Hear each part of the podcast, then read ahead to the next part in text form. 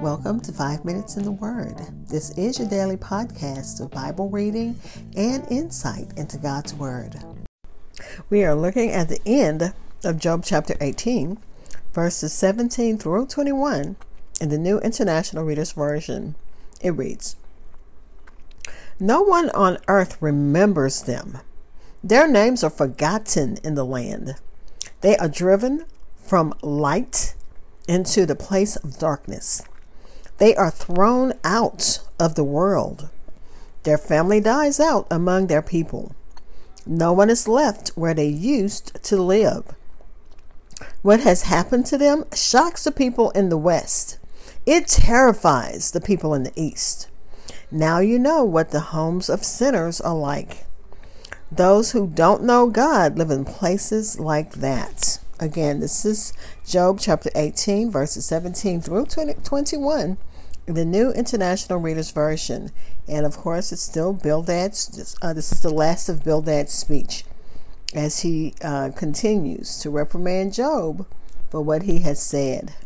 I'll be back to share insights and we'll close with prayer.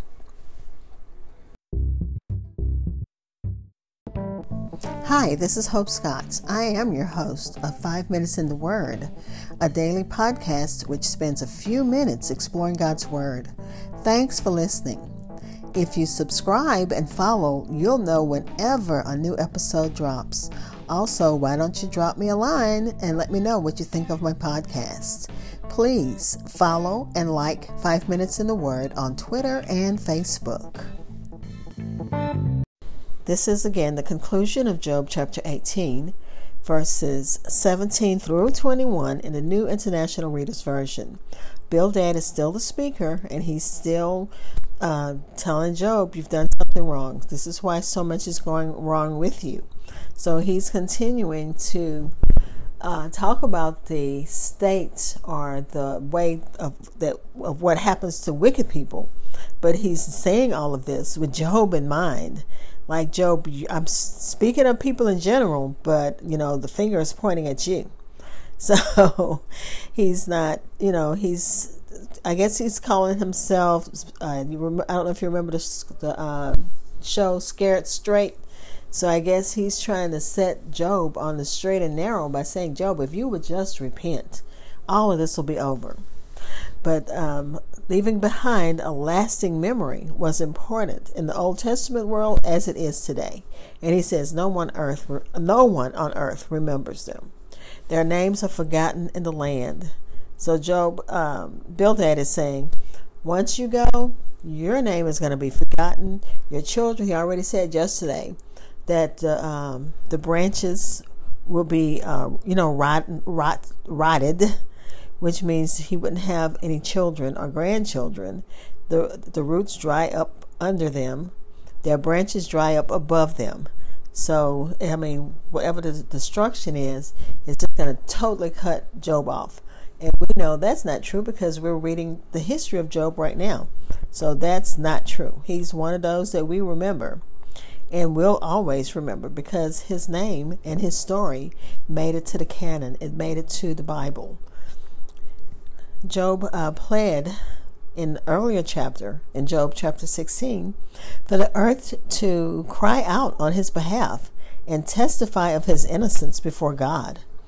Bildad told Job that mm, that's not going to happen, dude. The possibility of the earth crying out if you should die in this wicked state is not going to happen.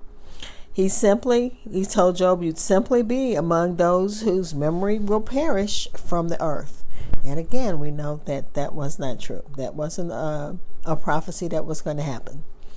Then he says, not only uh, will the wicked be destroyed, but their entire line is cut off. And he said that before when he said the root would rot, would rot to the root and the branches, you know, would be destroyed. And the, the easy English Bible says, he will have no children or grandchildren he will have no family to live in his house where he lived. And that's what he was predicting for Job, but that's not true. And it's a cruel statement, especially because Job has lost all 10 of his children, and that includes seven sons. And he lost them tragically. And for a friend to tell me this, that, you know, that's hurtful. It really is. That you will have no children or grandchildren. Your legacy is going to die with you. Excuse me.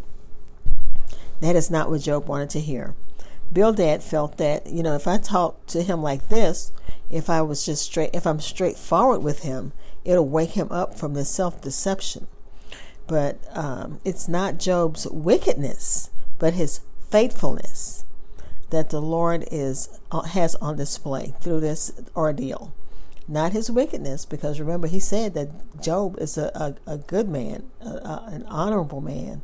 So it's not his wickedness, but his faithfulness that is on display. Uh, in fact, there may be nothing our God wants more than to bring each of us to the point where He can do the same with us that He did with Job. Just hand us over with perfect confidence into the clutches of Satan, knowing that even then our faith will hold. And there are situations in our lives where it seems like, you know, it's hopeless. It's help. We're helpless. We can't see the way out. And it's not, it's like we're in a situation like Job, like we're crying out. And we thank God that, as he said, and I think Peter, we can cast all our cares on him. And that's what Job is doing. He's allowing him to have his his say, and uh, you know he's listening to Job. Job doesn't realize that God has his back. We know it because we've read the story. And we thank God, even when we get into those situations that seem hopeless, that we still, you know, have hope we don't, you know, we don't, we are not in despair as those who have no hope because we do have hope. We, our hope, our faith, our trust is in God. When we thank Him for His saving power of the Holy Spirit and His Son, the blood of His Son. Let's pray. We thank you, Father, for this day. Thank you for um, meeting needs. We thank you that even in our despair, that you are there. No matter, I mean, the psalm says that there's nowhere that we can go where you're not, you know, that we can get away from you. And then in the New Testament says that nothing separates us from you. So God, we thank you for that, and we we bless you for for that. We pray that you for those who need you in a special way. Again, we're praying for uh, needs to be met. You know what they are. Answer uh, prayers. So many people have asked for prayer. You know what those requests are, and God even knows um, secret requests. We know that you hear our hearts. You know our hearts. You know everything about us. Answer the prayers that are in secret that we, we can't speak out loud. We thank you in advance and we love you and we bless you. Amen. Thank you for spending time in God's Word with me. Be blessed.